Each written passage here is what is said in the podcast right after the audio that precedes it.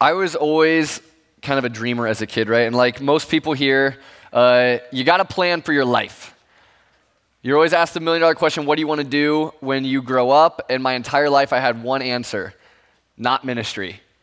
That's literally all I knew about my life. Uh, I grew up in a very Christian, awesome, loving, wonderful, gospel centered home. My dad was a youth pastor. We literally shared backyards with a church. We lived in a parsonage, uh, is what that's called. Uh, it was really, really fun. Our house was just a revolving door of the youth group coming in and out whenever they wanted. It was like a giant family. And so, more church in my life was not something I was seeking out. But when you start following Jesus. Sometimes when you give him the keys to your life, he might take you in a direction that you are not always expecting. I didn't know what I wanted to do, honestly. I didn't know if I wanted to play soccer as a professional, work for Red Bull, some kind of artist, I don't know, something fun. All I know is I didn't want to do ministry, especially youth ministry. So God's got a great sense of humor. I am honored to be here today, and this passage is crazy in Matthew 16. Uh, but if you are anything like me, and if you are somebody who likes to make plans for your life, and you find yourself following Jesus, you might be here today and not know what your next step is. If you're somebody who likes to have plans for your life and you have actually given the keys over to Jesus, sometimes things start to take a turn and you have no idea where you're actually going. I showed up here, like Mark said, about seven years ago as a freshman at Iowa uh, I realized that deciding to come here to Veritas and going to Salt Company and kind of jumping into that world, I kind of realized that it was a pretty uncomfortable decision. That the more you actually sit in these chairs, the more not comfortable you get necessarily, but actually sometimes the more uncomfortable you get. Sometimes you start to think you have a plan and you know where life is going, but you start to show up here and you start to actually sit under the Word of God. Right? And you start to have these collisions with the gospel and with the living God, and His Spirit starts to hit you week in and week out and, and he's sharing truth and people are speaking it over you, and you start to realize, I don't actually know where my life is going, but I think this is worth it. I feel like I'm being drawn into a wild ride, and I guess here goes nothing. That's what my last seven years have kind of felt like. Sitting exactly where you're sitting, week in and week out, worshiping with the, the band every week, and just feeling the Spirit leading in crazy ways. This has happened to some of you as well. I cannot tell you how many people I know coming up to this college ministry who aren't just, you know, looking for the best job after college anymore. They show up to Iowa to get into the business school, to get a good job, to make a lot of money. That's like 99% of people's goal. But so many people, when you see them come here and you see them collide with the living God, their plans change. And I have so many friends, so many brothers and sisters who are not looking for the best job anymore. Actually, their first priority is going where there's a church plant. Their first priority is looking around at what God's doing in this family, not just in Iowa City and Tiffin or whatever, but like, oh, we're planning up in Minneapolis? Yeah, I'm there. And so they drop everything, they transfer, they find a job there just so they can be a part of the mission of God. Or they go down to Florida, or they go back to Ames or something, or maybe they're, like you said, like Akua and the teams this summer, moving to China because God is worth it. That whatever plans that we might have had for our lives coming into college or even just walking in here this morning, that when we are encountered with God, when the living God kind of starts to weasel his way into our lives, our grip starts to loosen a little bit. And as our view of God gets bigger and bigger, our plans for ourselves sometimes grow smaller and smaller. When the living God collides with people like us, people like me, our lives actually start to change. And here's the big idea today God has a better plan for your life than you do. No matter how noble and well thought out and well prepared that you might be, no matter how big your dreams are or important your goals might seem in your life, when we give the keys to Jesus and He takes us on His path, even the bleakest and most surprising, confusing, hardest times that this life can throw at us, God continually reveals himself as somebody who is very, very powerful, who is big, majestic, and wonderful and worthy of all of our allegiance, but he also reveals himself through his word as somebody who loves us far more than we could ever, ever imagine. And, we see in the scripture so often, you know, like God is reassuring you over and over and over again hey, I actually know the plans I have for you. I know that when you're following me, the plans I have for you, they're actually to, to prosper you, not to harm you. They're going to give you like a hope and a future. Or that every single thing in your life, don't worry, I love you and I'm orchestrating all of them for your good and for my glory. We know that this is the God that we're introduced to every single week. We can trust his plans for our life as they unfold. And my question for you this morning is have you actually experienced that? Do you actually have the type of relationship with Jesus where your like your vice grip on your life plans have kind of like started to loosen up? And you've seen the path that Jesus is bringing you onto. Do you actually believe that if God was the one who is planning your life, if He's the one who's in control of today and five years and 10 years, all the way to your dying day, do you actually believe that He is good enough to give the keys to your life? Do you actually believe that following Jesus is worth it today? God has a better plan for your life than you do. And today we actually need to see what that plan is. This morning we didn't need to know what that plan is, and we actually need to know how we're going to live this life. Maybe not uberly specifically for you, but as the general Christian who wants to follow Jesus, what is the plan that God is calling us into? What is God saying broadly to all of us in His Word today that He's actually drawing us to do? We need to know that it really starts like many of you have taken, it really starts, you know this, it starts with that simple step of faith. Not getting your act together and doing all the right things so that God approves you, but He, he calls us to faith, a step. But what we re- really need to realize after this, where are we stepping onto? Like, what is that path that God is calling us to step onto? And finally, what does it actually look like for us to run wholeheartedly with passion and zeal until the end of that finish line when we meet Him face to face? So let's dive into Matthew 16. We're going to see a conversation uh, that Jesus has with about this exact same question, this exact same idea that he actually might have a better plan for the lives of us and his disciples than we could have imagined. And so we're in Matthew 16. I'm going to read verses 13 through 24 as we get started. Now, when Jesus came into the district of Caesarea Philippi, he asked his disciples, Who do the people say that the Son of Man is? And they said, Some say John the Baptist, others Elijah, and others Jeremiah one of the prophets. He said to them, But who do you say that I am? Simon Peter replied, You are the Christ, the Son of the living God. And Jesus answered him, Blessed are you, Simon Bar Jonah, for flesh and blood has not revealed this to you, but my Father who is in heaven. And I tell you, you are Peter, and on this rock I will build my church, and the gates of hell shall not prevail against it. That's great news. And I will give you the keys of the kingdom of heaven, and whatever you bind on earth shall be bound in heaven, and whatever you loose on earth shall be loosed in heaven. Then he strictly charged them to tell no one about this. He t- told them not to tell anybody that he was the Christ. God's plan for your life, very simply, guys, it starts with that step of faith. That's what we see. There's lots going on here. This is like a very, very loaded, rich passage. But let's start with this question. Let, us kind of zoom in to the very beginning. Why in the world does Jesus use this title for himself? Look at it, the Son of Man. Who do people say that the Son of Man is? If you actually look through the Gospels and you read all four of them, you are going to realize Jesus actually refers to himself as the Son of Man more than any other title.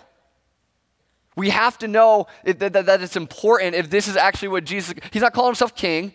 He's not calling himself like, hey, you need to call me Lord all the time. You need to call me God explicitly. No, he starts out by saying, Son of Man. Why does he do this?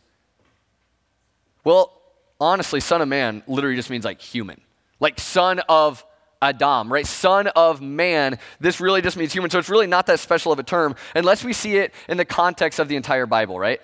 Unless we kind of zoom out and see why might Jesus specifically be using this title to refer to himself. And so the significance of Jesus calling himself that is actually in the book of Daniel in the Old Testament. An Old Testament prophet, Daniel, in chapter 7, specifically in verse 13, this is actually what it says Daniel has a dream. I saw in the night visions. And behold, with the clouds of heaven, there came one like a son of man.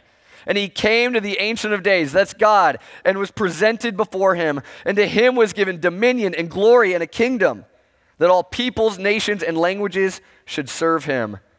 His dominion is an everlasting dominion which shall not pass away, and his kingdom one that shall not be destroyed. You see, when Jesus is referring to himself as the Son of Man here, and all these other times in the Gospels, he's not just wanting us to notice that he's a human, he's wanting us to think about this particular divine human in Daniel 7.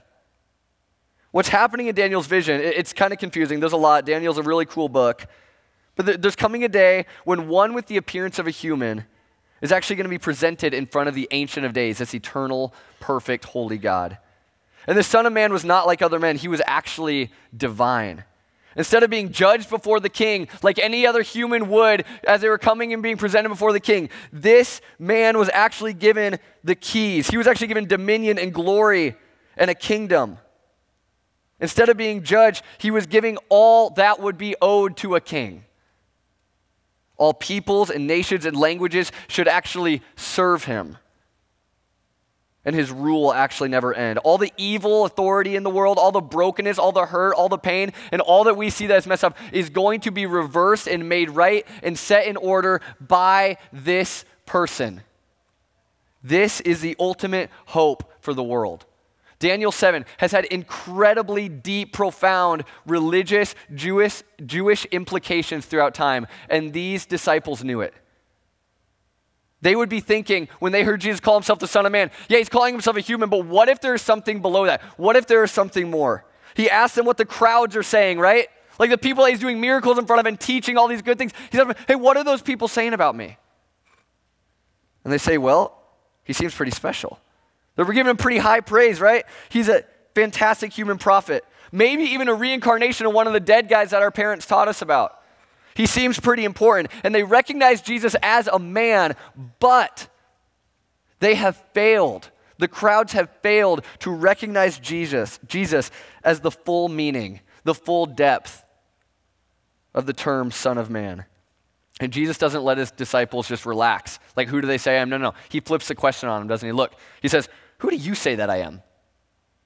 So here's this really weighty question like, hey, who do they say the Son of Man is? But he said, I don't actually care what the crowd says. Right now, I actually care about what you say. I don't care about what your religious professors and all that say or what background you come from. I'm looking you right in the eyes, Jesus said, in your chair today and saying, Who do you actually say that the Son of Man is? And you can feel the tension in their circle. It's like this guy we've been following, right? He seems a little more important than just a prophet. He was like worth us dropping our professions and our families and following and giving our lives to. But I don't know if I have the guts to like just step out and say, this guy is God.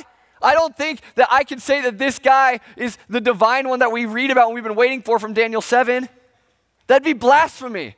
What if I'm wrong? What if he's not that? What if I've missed it? You can feel the tension rise as they're all looking around saying, who actually has the guts to say that this is God standing in front of them? Peter, that too. It's always Peter. Who has the guts? Who is going to be bold and kind of stupid and put himself out there? It's Peter. And in true Peter form, he opens his mouth and drops these words of pure, profound faith. Look at verse 16. You are the Christ, the Son of the living God. Others can say you're a prophet or a moral, moral teacher all day. I don't care. I believe that you are the Son of Man that Daniel 7 was alluding to. I believe that you are God incarnate. You are God with flesh, and you can hear a pin drop, can't you? Somebody said it. Somebody just went for it. Somebody just took that, that step of faith that none of us were willing to take. Peter actually said it. What was Jesus going to say in response? How was Jesus going to respond to this? I think he responds in a way that even uh, surprised all of these disciples. Look at verse 17. Blessed are you, Peter. Blessed are you, Peter. What you just said, Peter, that I am the Son of Man from Daniel, that I am God in the flesh, I am this divine one you've been waiting for, that is so amazing that you said that. That is so profound that you were just simply believing that to be true, that it had to be from God. Nobody else, no other human mind or eyes seem to be able to see that. But God has revealed that to you. He has turned on the light in your heart, and you are seeing me for who I truly am. God's plan for your life starts with a new faith in Jesus because only when God reveals to you who Jesus is will he be worth following with everything you have. Prophets, teachers, impressive people, pastors, whatever, they're going to come and they're going to go forever. But this Jesus, this Jesus is actually truly the one that you've been waiting for. Look how Jesus lavishly responds to someone who has a simple faith. Don't, don't lose this, guys. Verse 18 and 19, he's like, Peter, I'm going to, Peter literally means like little stone, like a rock. And, and he's, he's playing on his name. He's saying, I'm actually going to use a faith like this, Peter. No matter how much you mess up in your life or how much you do not deserve what I'm giving you, I am going to give you through faith a purpose. And I'm going to build up people like you, people who come together in faith. I'm going to build you up in this thing called the church. And the gates of hell will not be able to stand against this church that has faith in me, the Son of Man. And he continues to go on. Remember in Daniel 7, that this king, this son of man, was given everything the dominion and the rule and the power. Now, that son of man is looking at Peter, the failure that is full of faith, and he's saying, I am giving you the keys to that exact kingdom. That is insane. If you've, if you've been in the church for five minutes, you know Peter is like a big deal. He's like one of Jesus' closest disciples, followers, friends. But if you've been in the church any moment longer than five minutes, like six, you know Peter is just a disaster that he is going to be messing up in the upcoming chapters that we're going to read about. He's going to like run away from Jesus and like be afraid of a teenage girl who calls him out for following Jesus. Peter is a coward. But Jesus, knowing full and well that Peter does not have the merit to earn the kingdom of God, looks at his simple faith and says, Yes, this is what it's all about. A little bit of faith in a very powerful God goes a very long way. And if you are going to follow me, Christian, person, if you want to follow me, it is going to start not with your own merit and works, but just a simple step of faith. But the question as we as we move on is what path are we stepping onto? Like if Jesus is saying, "Hey, take that step," where are we actually stepping? Okay, let's keep reading. Look at this. Verse 21.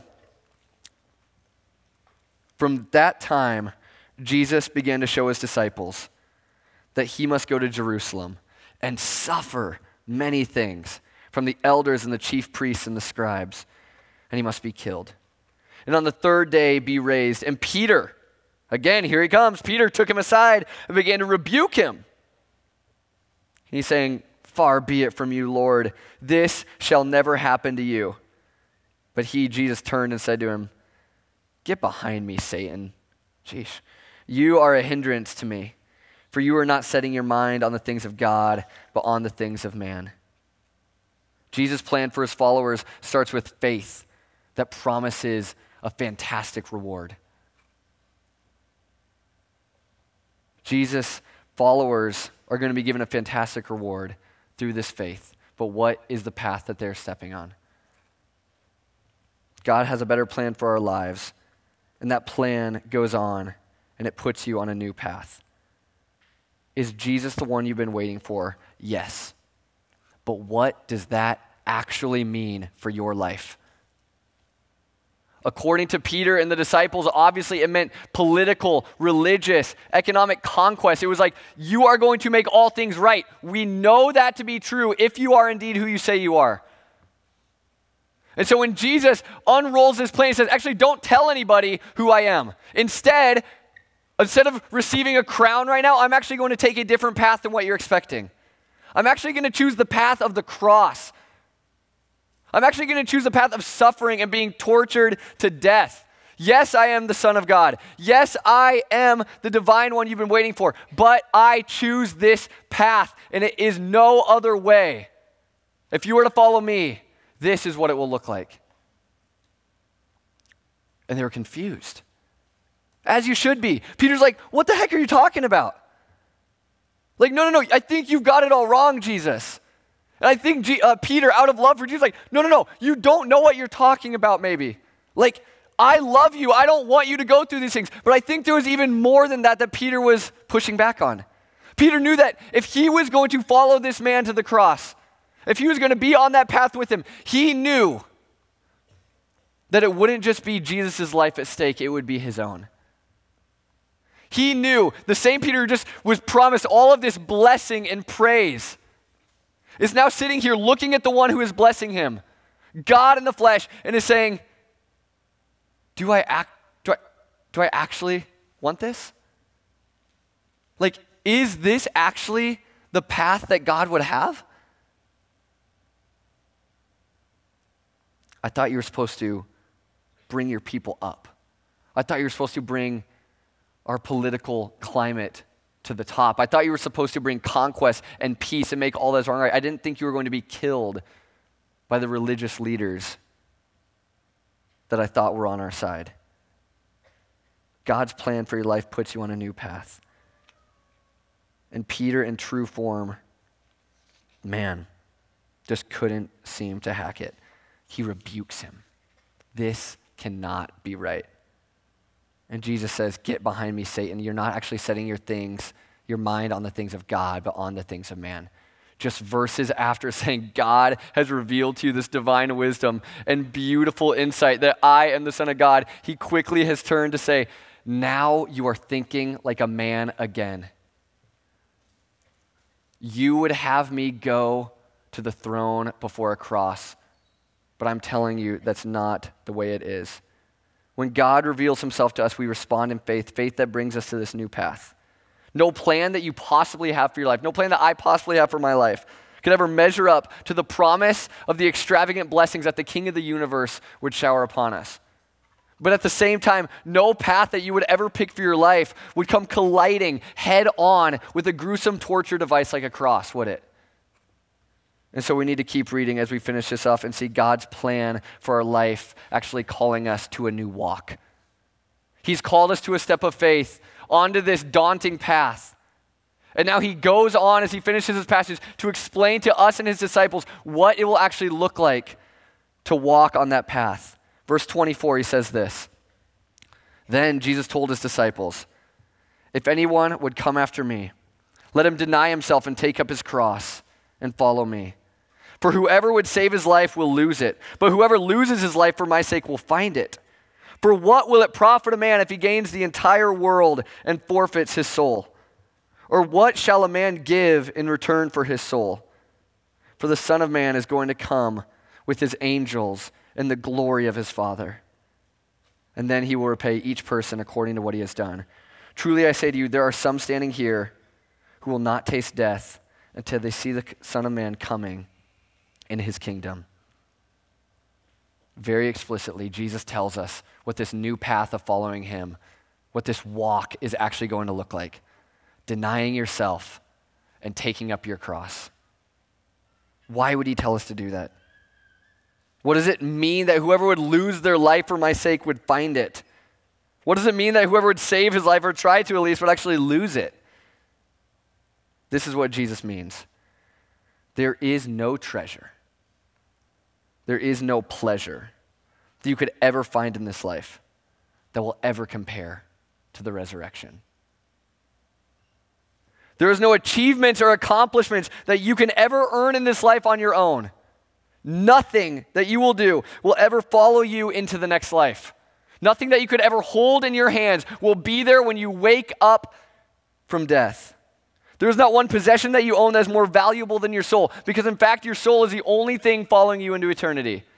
And Jesus wants to get our eyes off of what is in our hands and what is surrounding us and see what actually matters. That is why Jesus tells us to pick up our cross. To put it simply, taking up your cross is running towards Jesus as your ultimate treasure, even if it means sacrificing earthly treasure. Picking up your cross is seeing Jesus as the most valuable thing that you could ever have, the most valuable relationship or inheritance that you could ever possess. And so you run towards him with a cross on your back, following in his likeness, because you know that if anything in this life threatens that, it is not worth having. What does it mean for us to take up our cross? What does it actually look like for us to deny ourselves what's best on this earth? If it means getting something better in Jesus. It's easy. What, you walk over to Veritas Kids, what, what does it like look like? For, for somebody in Veritas Kids to, like, hey, give me a lollipop, you're like, no. And they start crying. And you're like, they don't understand that their parents are taking them to a feast at Pizza Ranch and they don't want to ruin their appetite. Look at the Pratts. they, they can't see past this immediate lollipop. But more seriously, You're a high schooler. And all of your friends and influences, all the people that you thought had your back your entire life are trying to draw you into to drinking and to do like some drugs and stuff that you never thought you would actually even see and you don't even know what it is, but they're telling you how to do it and you don't want to do it. Because you know that following Jesus is actually better. And you know you're going to get made fun of. You know you're going to have just rebuke and, and scorn at school, and you might lose everything that you possibly have. And all it takes to gain the world is one sip. But you know that following Jesus is better. Is that what it looks like to take up your cross? Maybe you're a college student who actually has realized, hey, I have same sex attraction. Hey, I have these desires that are very, very much real. But as I look in the Bible, I don't see God permitting that. And actually, if I'm going to follow Jesus and take up my cross, maybe that means for the rest of my life, I will not be able to act on my desires that seemingly everybody else gets to do. Is Jesus that worth it for you? Is that what it looks like for you to take up your cross? Maybe you're out of college and you're single and you're bored and you don't know what to do with yourself and you're seeing all these ministry opportunities, but, but you actually are treasuring this human relationship and this plan that you have for your future more than what God might have for you. Does it look like changing your perspective and putting your priorities in order? Does it look like serving the church even while you're alone? Is that your cross? Maybe you're a parent a young parent or something, or maybe you have kids for a long time, and you're realizing as you are hearing the Word of God and studying this for yourself that making disciples is of infinite value, and you are seeing little disciples being raised in your family. But the problem is, you don't have time for that. At least you don't have time for that and whatever else you want to do. Maybe it means like putting to death your hobbies so that you can invest in the next generation. Maybe it looks like loving your kids with time. Is that your cross? Or maybe you're an empty nester and you're seeing the end of the road and you're seeing all this retirement stuff coming up and you're like, this is what I've been working for for so many years. But like Mark said, I'm in a context all of a sudden where there's like stuff on a window that I don't totally get. But one thing I do get is there's a lot of energy and young people around here that I can invest in with my time and with my money. And you know what? Maybe I'm going to sacrifice some of my comfort in my retirement plan that I've been planning for so many years. And I'm going to put my money and my time my relationships and something that's worth it? What does it look like for you to take up your cross? My point is this no matter who you are in here today, your cross is heavy. Peter would actually be called to literally take up his cross and follow Jesus. And claiming to be unworthy to suffer and die the same death that Jesus died, Jesus asked, or Peter asked to be hung upside down. Very few of us in here, probably zero, are going to actually have to take up a literal cross and follow Jesus. But what it actually looks like to deny yourself, and for me to deny myself and take up our cross, is not as much denial as it is just saying no to a lesser pleasure for something far greater. Christianity is so often painted as a religion of rules and abstinence, where if you don't do this, you will be rewarded. But that is completely false and a very slippery slope. Christianity, following Jesus, is about pursuing with more passion the greatest treasures and pleasures that this life could never give you. But Jesus is holding and waiting for you to receive. Peter seems justified by this for this rebuke, right?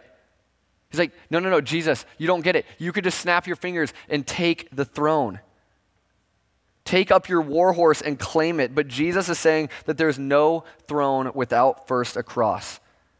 Jesus calls Peter Satan after a few verses earlier, just like applauding his divine insight because he is not thinking like God. Jesus calls him Satan because he's so concerned with the things of this world that he can't possibly stomach the idea of the goodness that Jesus is promising him. Peter can't even begin to imagine the true glory of the resurrection. Because of this resurrection, we today can actually trust Jesus with our lives. Because of the resurrection, we can trust Jesus with our lives. Why a cross before a crown? is like a seed asking, Why must I be buried before I can grow into a mighty oak? Because past this short hundred years of life that we might have, Max, there is an eternity of glory after a resurrection that we cannot fathom. Because of the resurrection, we can actually be this church that the gates of hell will not prevail against. Does that excite your life that you are sitting here in a church that hopes and believes and prays that? That these gates of hell, generally speaking, I mean, this might be looking too much into it, but aren't gates supposed to keep people out? It's not like an offensive thing, like we're not like this insulated room here where we're just trying to keep out the evil. No, like Mark said, we are sending people out towards the gates of hell together, arm in arm, because that's what the church is made to do. Does your life have that much purpose? Does our church act on that purpose? Are we a dangerous, confident people that no matter what happens in this life, we will meet Jesus in the resurrection? Because of the resurrection, we have purpose that hell will not overcome. Because of the resurrection, we can open up the closed vice grip of our hands, squeezing our life plans. And we can actually start dreaming of the joys of heaven, knowing that we are following Jesus there. Because Jesus actually rose from the dead after destroying the powers of death. And we can look forward to verse 27 here when the Son of Man is going to come in glory and angels and He won't actually repay us for the evil that we've done. He won't repay us for the good that we did not do. He will welcome us in as children because of our faith in Him. And He is who He says He was. And so when we're confronted with this today, when we're looking at the, the, the plan, the path that Jesus would lay out for the Christian to take that step of faith, to, to look at that path and then to start running with our cross on our back, no matter what life throws at us, on our back, running towards a greater joy. I don't think the tone of this passage should be, now, are you sure you want to do this? Right? I, I don't want it to be like, oh man, this actually, Christianity is a lot harder than I thought. Like following Jesus, I thought it was supposed to be, I thought it was supposed to make life a lot better and easier, but you're saying following Jesus looks really hard. Are you sure you want this? I don't that I don't actually think that's the tone of this passage. It's not are you sure you want to follow Jesus? The tone of this passage is how could you not want to follow Jesus? How could we ever live for what's right in front of us when what Jesus has for us is that much better? God has a better plan for your life than you do. So, Veritas, let's take up our crosses and follow him just like Jesus did, scorning the shame, but looking forward to the joy that was set before him, seated at the right hand of the throne of God. And this Son of Man is going to come down with the angels in the glory of his Father, and he's going to take us home. And the only thing we will have left is him. And that is all we're ever going to need forever. Praise God. Let's pray.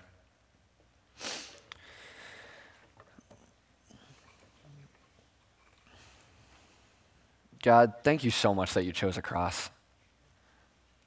Thank you so much that the life that you wanted to give us was better than just this life on steroids. It was better than just all of the greatest things we could think of on this earth. It's actually so good